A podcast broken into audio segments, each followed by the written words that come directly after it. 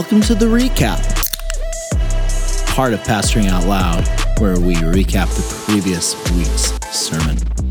This week we are, uh, or this past week, we were in the second sermon of citizens and sojourners, sojourners and citizens. Citizens and sojourners. Is that alphabet? Why that and not the other way around?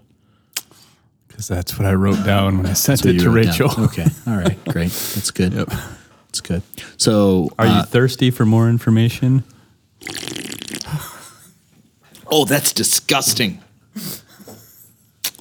Guys, clear American strawberry flavored sparkling water beverage with other natural flavors is not good. Let the reader or the listener take Would heed. not. would ten out of ten would not recommend. Uh, there's, I, I hope nobody recommends that. Maybe if they've been struck by COVID and can't taste anymore. Matthew 22, 34 through 40. Uh, If this you work for that company, Sorry, we, we are sorry. yeah, we're still glad that you're here. I just want to be a very clear American about clear American. So, Matthew 22, 34 through 40, this week was on loving God. So, the text, Matthew 22, 34 through 40, reads But when the Pharisees heard that he had silenced the Sadducees, they gathered together. And one of them, a lawyer, asked him a question to test him Teacher, what is the great commandment in the law? He said to him, You shall love the Lord your God with all your heart, with all your soul, and with all your mind. This is the great and first commandment. And a second is like it You shall love your neighbor as yourself. On these two commandments depend all the law and the prophets. So, Dave, what was the title of your sermon? Uh, I can't remember. I think it was love. I think it- people that people loves that God. loves God. No, love God with all your heart, according to the manuscript I'm looking at. So maybe it's a, be. maybe it changed. It was between- listed as a people Yeah, that loves yeah. God. People that loves God. And what was your outline?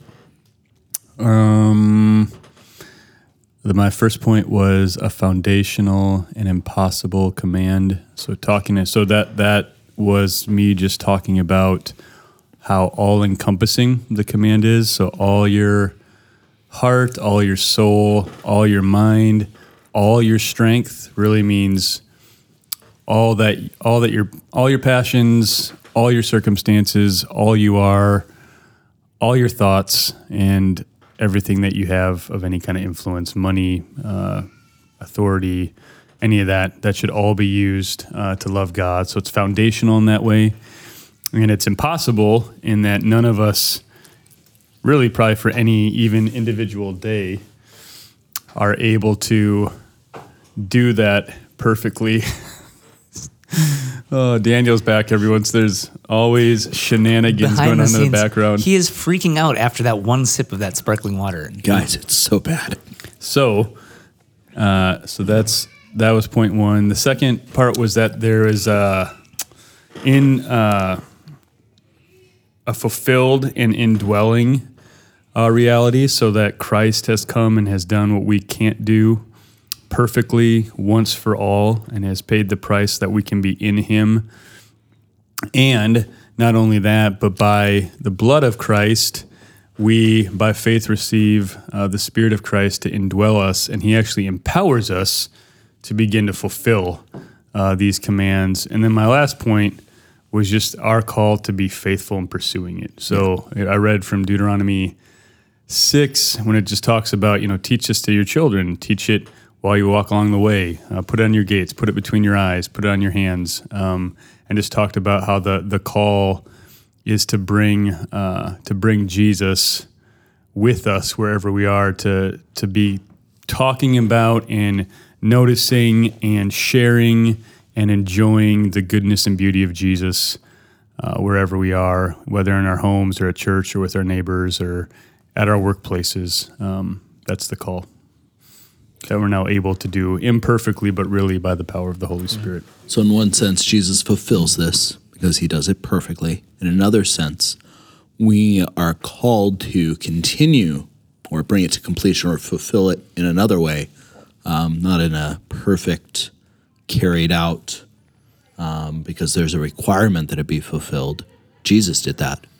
But because this is the natural outworking of the indwelling of the Spirit. That's right. How is that different from the Old Covenant?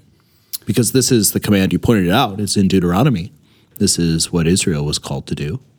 Uh, it's basically a lot of the same thing. Well, yeah. So I what's mean- different between then and Yeah, or now? if someone said, "Well, that command's not for us. That was the old covenant. That was the law. We're not under that anymore." Yeah, I would say Jesus said it, um, and then Paul repeats it a bunch of times um, over and over again.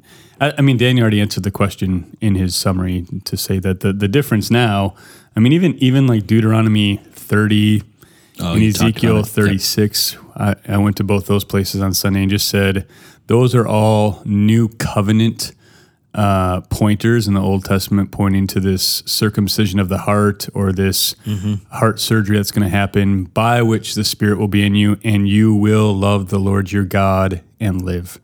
Um, so even in the Old Covenant, there's there's almost a recognition. This is the command, and you're not going to be able to do it because you don't have the heart to do it yet. But there's one who's coming that's going to do it perfectly, and then there's a Spirit that's coming that's going to allow you to begin to walk in it, uh, Yeah. begin to walk in it in a real way. Um, and even this week, you know, um, we'll just see, you know, loving your neighbor shows up all over the place in Paul's epistles um, as the call for the church. Um, Yep. So I- Preview of coming attractions.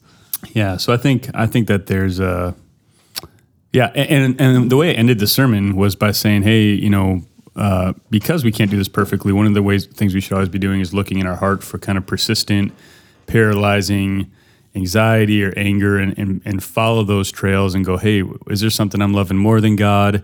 Where is love for God not have the first place in my heart? And then the other thing, I, the way I ended is to say, hey, we all have things.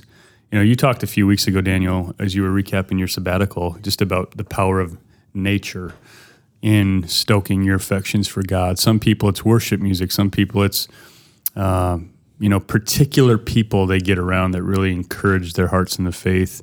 And I just said, hey, feed what helps you love God and fast from what what you know what makes you apathetic or run run from God. So I think that's important too. We're just after faithfulness. Yep, Uh, yep. Every day, loving Jesus, loving God more than we did the day before. Yeah.